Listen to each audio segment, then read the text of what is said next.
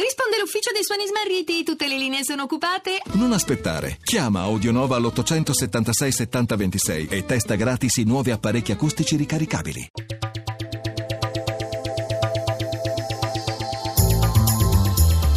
GR1 Economia.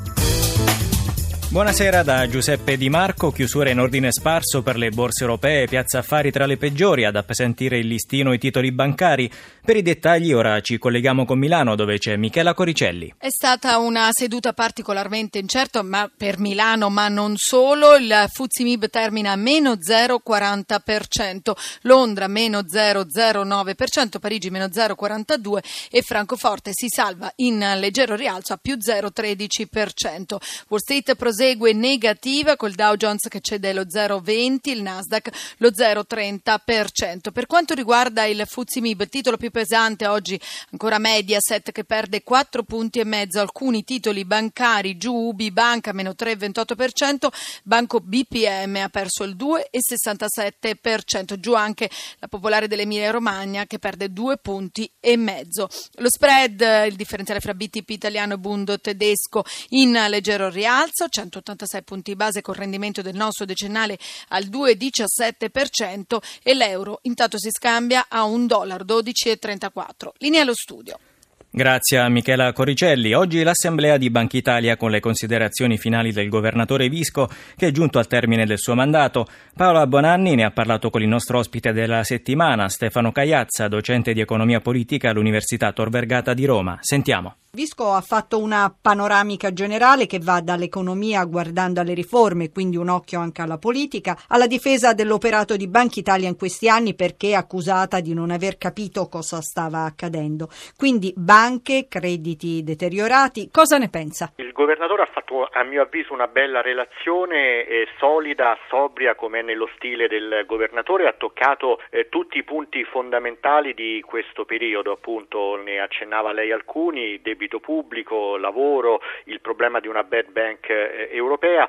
Forse ecco, l'unica eh, perplessità che mi ha suscitato è che poteva osare qualche cosa in più riguardo la responsabilità di Banca d'Italia eh, per eh, i problemi bancari. La struttura della vigilanza è un'ottima struttura, però l'ammissione che qualche cosa in più poteva essere fatto forse avrebbe aiutato nell'opinione pubblica.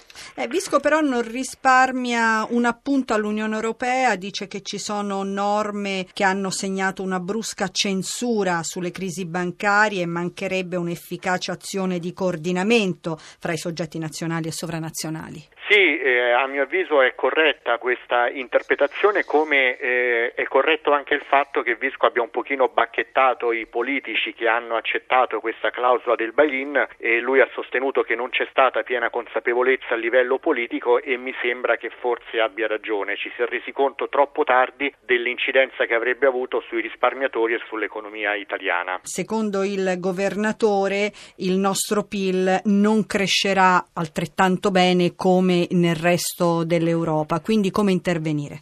Che ci trasciniamo eh, da tempo. Certamente servirebbero interventi sia dal lato dell'offerta che dal lato della domanda, ma sicuramente con un tasso di crescita che è tra i più bassi dell'Unione Europea, questo ci crea problemi sia per l'occupazione che poi per la eh, sostenibilità del debito pubblico.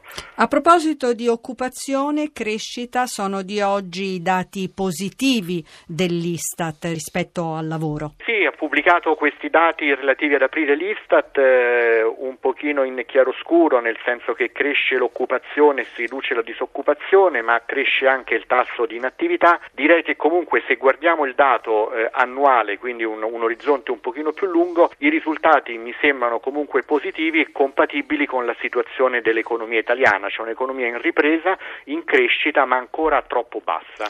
Quindi il tasso tra i 15 e i 64 anni che è salito al 57,9% ed è il livello più alto dal febbraio 2009 è quindi confortante? Assolutamente no, anche perché il passato ci ha abituato a variazioni mese per mese di questi dati. Certamente è di buon auspicio, eh, se riusciamo a confermare questo trend eh, il risultato è certamente positivo per l'economia e soprattutto per i lavoratori.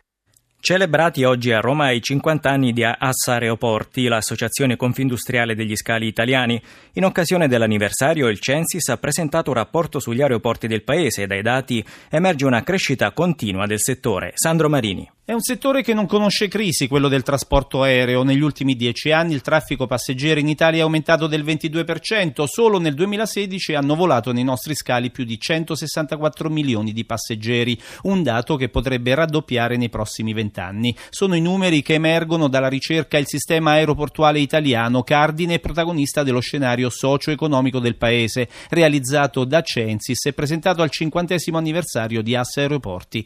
L'aviazione civile ha un forte impatto impatto nell'economia italiana, un settore che con l'indotto vale il 3% del PIL. La crescita del trasporto aereo sulle rotte internazionali attira gli investimenti esteri e contribuisce allo sviluppo del turismo mondiale. Soddisfatto il presidente di Asso Aeroporti, Fabrizio Palenzona. Per intercettare le potenzialità del futuro è una base, quella dello studio del Censis, che sarà molto utile al sistema aeroportuale italiano e di fatti la soddisfazione di oggi è una soddisfazione molto condivisa dai gestori aeroportuali. Resta il problema dei piccoli aeroporti che negli ultimi cinque anni hanno perso quasi il 5% del loro traffico. Il futuro sembra comunque roseo, le opportunità di crescita sono legate alla dimensione intermodale, collegamenti ferroviari e tranviari con gli scali e all'e-commerce per il traffico cargo, previsti nuovi investimenti come annunciato dal Ministro dei Trasporti Del Rio.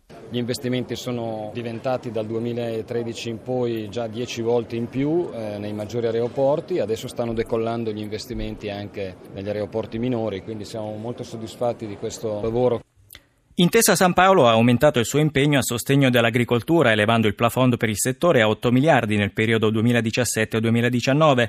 Viene così ampliato l'accordo con il Ministero delle Politiche Agricole presentato lo scorso anno. Sentiamo il ministro Maurizio Martina. Il primo protocollo che siglammo ha avuto grande successo, c'è stata un'importante risposta da parte delle imprese agricole e agroalimentari quando si vede il dato dell'occupazione giovanile a più 36-38% in agricoltura fa impressione. Naturalmente piedi per terra, noi sappiamo che ancora tanto c'è da fare e il fatto che qui si sigli il secondo tempo di questo protocollo per lo sviluppo del credito in agricoltura per me è molto importante.